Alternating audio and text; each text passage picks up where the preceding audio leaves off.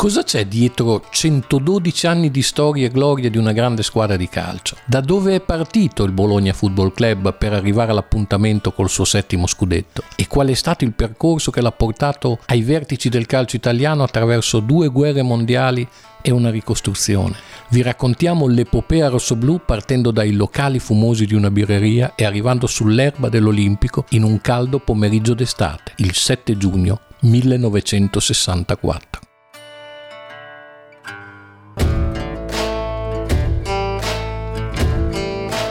Ventunesima puntata. Onorevole Giacomino, salute. La storia del Bologna è ricca di campioni che hanno lasciato il segno, giocatori che hanno ispirato la squadra in campo ed esaltato i tifosi sugli spalti per periodi più o meno lunghi, sempre e comunque indimenticabili. Ma come diceva Orwell, tra gli uguali qualcuno è più uguale degli altri e i grandi vessilli di questi gloriosi anni rossoblù, togliendo a fatica e uno dopo l'altro tutti gli altri, restano due, Angelo Schiavio e Giacomo Bulgarelli.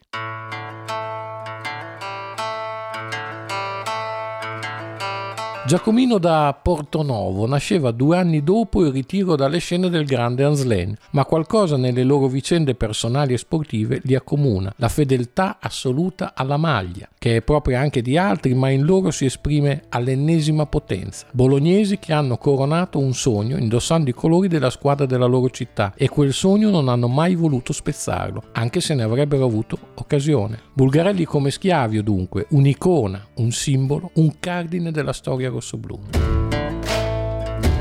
Giacomo Bulgarelli arrivò al Bologna da Portonovo di Medicina, un ragazzino dai modi gentili che studiava al San Luigi e avrebbe certamente continuato gli studi di giurisprudenza se il mondo del calcio non lo avesse rapito come fa con i talenti cristallini. Fosse stato per il fisico, tra i ragazzi del vivaio non si sarebbe fatto notare più di tanto ma quello che madre natura non gli aveva dato sotto quell'aspetto glielo aveva concesso in talento e passione e poi esile o no Giacomino era sempre nel mezzo dell'azione anche quando il gioco si faceva duro. A 17 anni valeva già la Serie A e dimostrava di avere la faccia giusta per capire da che parte tira il vento.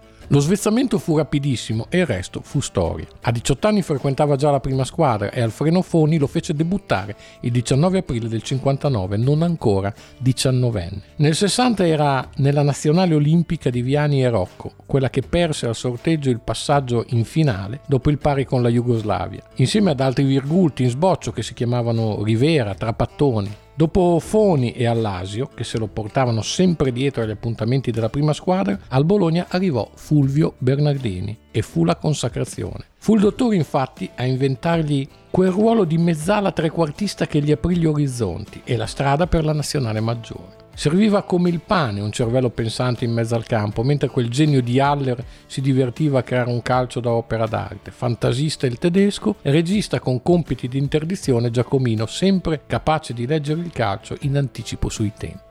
Intorno a lui Bernardini costruì la squadra dei sogni. Il Bologna che giocava come si gioca solo in paradiso e in virtù di quel talento andò a prendersi quell'ultimo scudetto della sua gloriosa bacheca, nello spareggio contro l'Inter, giocato col dolore e la rabbia nel cuore appena dopo la morte del presidente Dallara, il 7 giugno 64. Da lì in avanti Giacomo fu semplicemente l'onorevole, mica in Parlamento, ma sull'erba verde del Dallara, dove prima di ogni partita casalinga il re dei tifosi, Gino Villani, dal suo posto fisso sotto la torre di Maratona, urlava nel suo gracchiante megafono la formula consueta Onorevole Giacomino, salute! ricevendo risposta immediata dal campione. Coccolato, amato, addirittura venerato, poteva uno così andarsene da Bologna e dal Bologna? Restò e divenne bandiera e capitano con Pavinato ormai prossimo ai saluti nel 65 per restarci fino all'ultima partita nel 75. Un decennio vissuto da faro, da punto di riferimento. Oltre a quello scudetto scolpito nella storia, con il Bologna ha vinto una Mitropa, una Coppa di Lega italo-inglese e due Coppe Italia.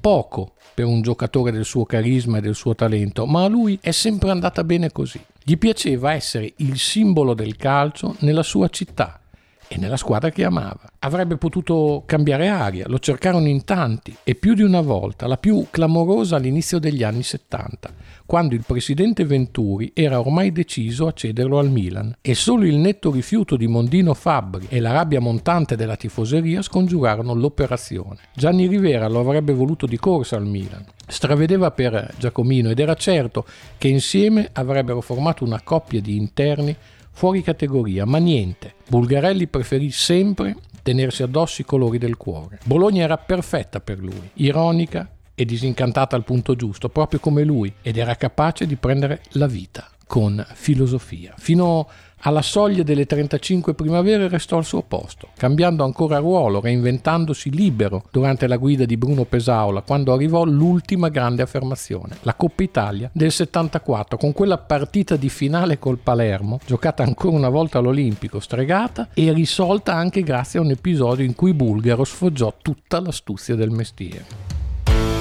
Con la nazionale aveva già chiuso da tempo, una parabola dai mondiali in Cile del 62 con tanto di debutto esplosivo, debut, doppietta contro, contro la Svizzera e quelli d'Inghilterra del 66. Uscì per infortunio nella maledetta partita con la Corea ai mondiali del 66 e dopo di lui fu il diluvio. Lo esclusero nel 69, neanche trentenne, perché aveva scelto di servire fedelmente il Bologna e il Bologna non era più nel giro giusto. In tutto 29 presenze, poche per un campione di razza come lui, e 7 gol. Chiuse il 4 maggio 1975, quella sua lunga vita in rossoblù, dopo 392 partite e 43 reti. Una prova di forza, una prova di fede, una prova di attaccamento ai colori, dimostrata anche in seguito da dirigenti in momenti delicati. Poi seppe reinventarsi alla televisione, dimostrandosi uno dei commentatori più preparati, più autorevoli, ma anche più ironici, capace di sdoganare il concetto di Saiano a livello nazionale. Se n'è andato dopo aver lottato contro un male bastardo Giacomo Bulgarelli, con la dignità di sempre, troppo presto, senza nemmeno arrivare a 70 anni, nell'anno in cui il Bologna, il suo amato Bologna, raggiungeva il traguardo del secolo di vita un'assenza dolorosa, ma una presenza per sempre. Ventiduesima puntata. Il settimo sigillo. Roma, Stadio Olimpico, 7 giugno 1964. Alle 5 della sera, nel caldo afoso di un'estate in anticipo, si gioca il primo spareggio per lo scudetto nella storia del campionato italiano di calcio a girone unico.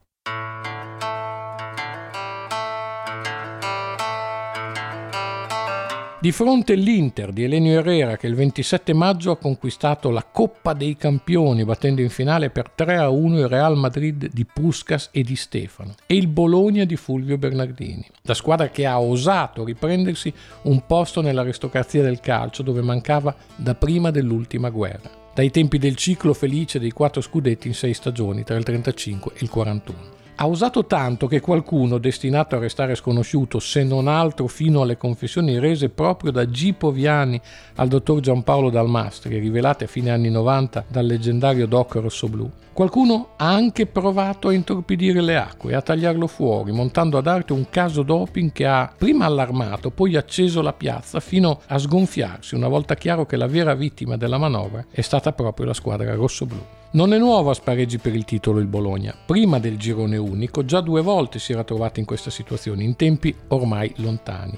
Nel 24-25 con i cinque tesissimi faccia a faccia col Genoa che gli aprirono la strada al primo scudetto, in quella che era considerata a ragione la vera finale, visto che l'Alba Roma, vincitrice dell'altro girone, non era all'altezza di nessuna delle due squadre rossoblù. E ancora nel 28-29, quando il gran finale contro il Torino si risolse proprio a Roma dopo tre partite. Il Bologna alle 5 della sera di questo 7 giugno, che è un bivio per la sua storia, scende in campo anche per Renato Dallara. Nessuno, né giocatori né tecnico, ha potuto prendere parte ai funerali del presidente. La squadra è a Roma ormai da una settimana. Il lunedì, prima della grande sfida, ha raggiunto il ritiro di Fregene per abituarsi anche al clima soffocante della capitale. Dopo il dramma, la Lega è stata irremovibile, nessuna possibilità di rinvio. E così è andata, due giorni prima della grande sfida, in un clima irreale, a Bologna una folla enorme ha seguito Renato Dallara per dargli l'ultimo addio. A Tor di Quinto intanto la squadra si è infilata nel caldo torido per l'ultimo allenamento. Alle esequie ha partecipato soltanto Ezio Pascutti, costretto da un infortunio a saltare lo spareggio verità.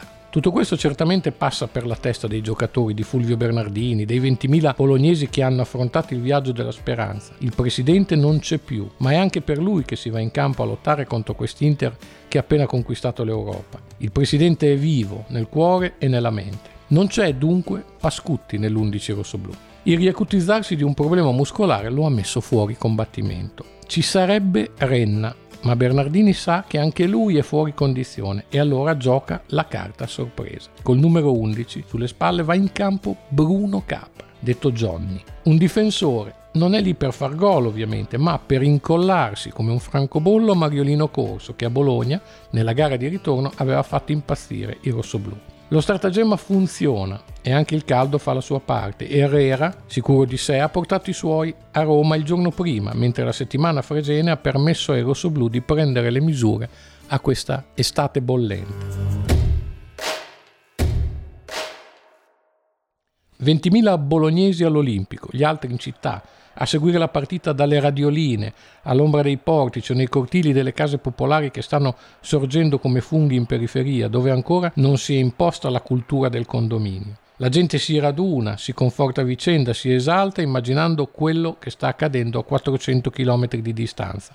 La città è deserta, immobile, silenziosa, fino alla mezz'ora dalla ripresa. Dentro una partita vissuta a rallenti si accende Romano Fogli. Punizione da fuori area, Bulgarelli tocca e Romanino spara un destro rasoterra che Facchetti sfiora appena. Il pallone si infila alle spalle di Sara. L'Olimpico esplode, compresi i romani che parteggiano chiaramente per i rossoblù. E più a nord, nella penisola, Bologna ritrova tutte in una volta le sue voci, le sue speranze e le sue certezze.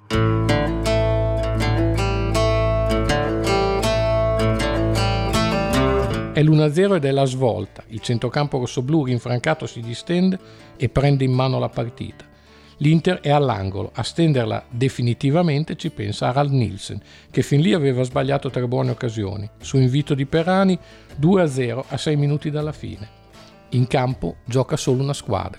È il Bologna ed è campione d'Italia. Anche Fulvio Bernardini, il dottor Pedata, corre in mezzo al campo, i suoi ragazzi lo portano in trionfo, ha fatto un capolavoro insieme ad Allar. Giacomo Bulgarelli ci ha lasciato una testimonianza piena di poesia a proposito di quei momenti. Sentiamo.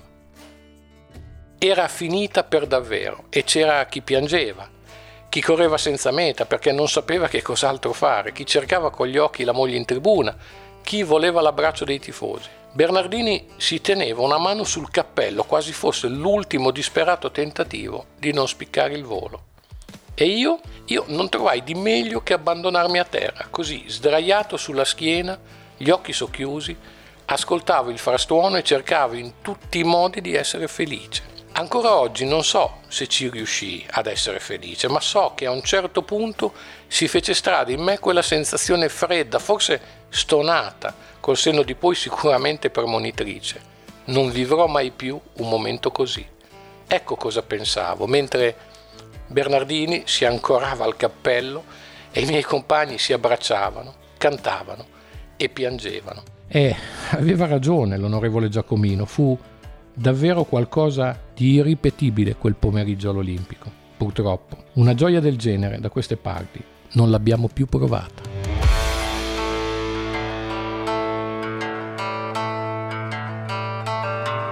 Una produzione Radiabo. Scritto e interpretato da Marco Tarozzi. Sound design Giacomo Tuoto.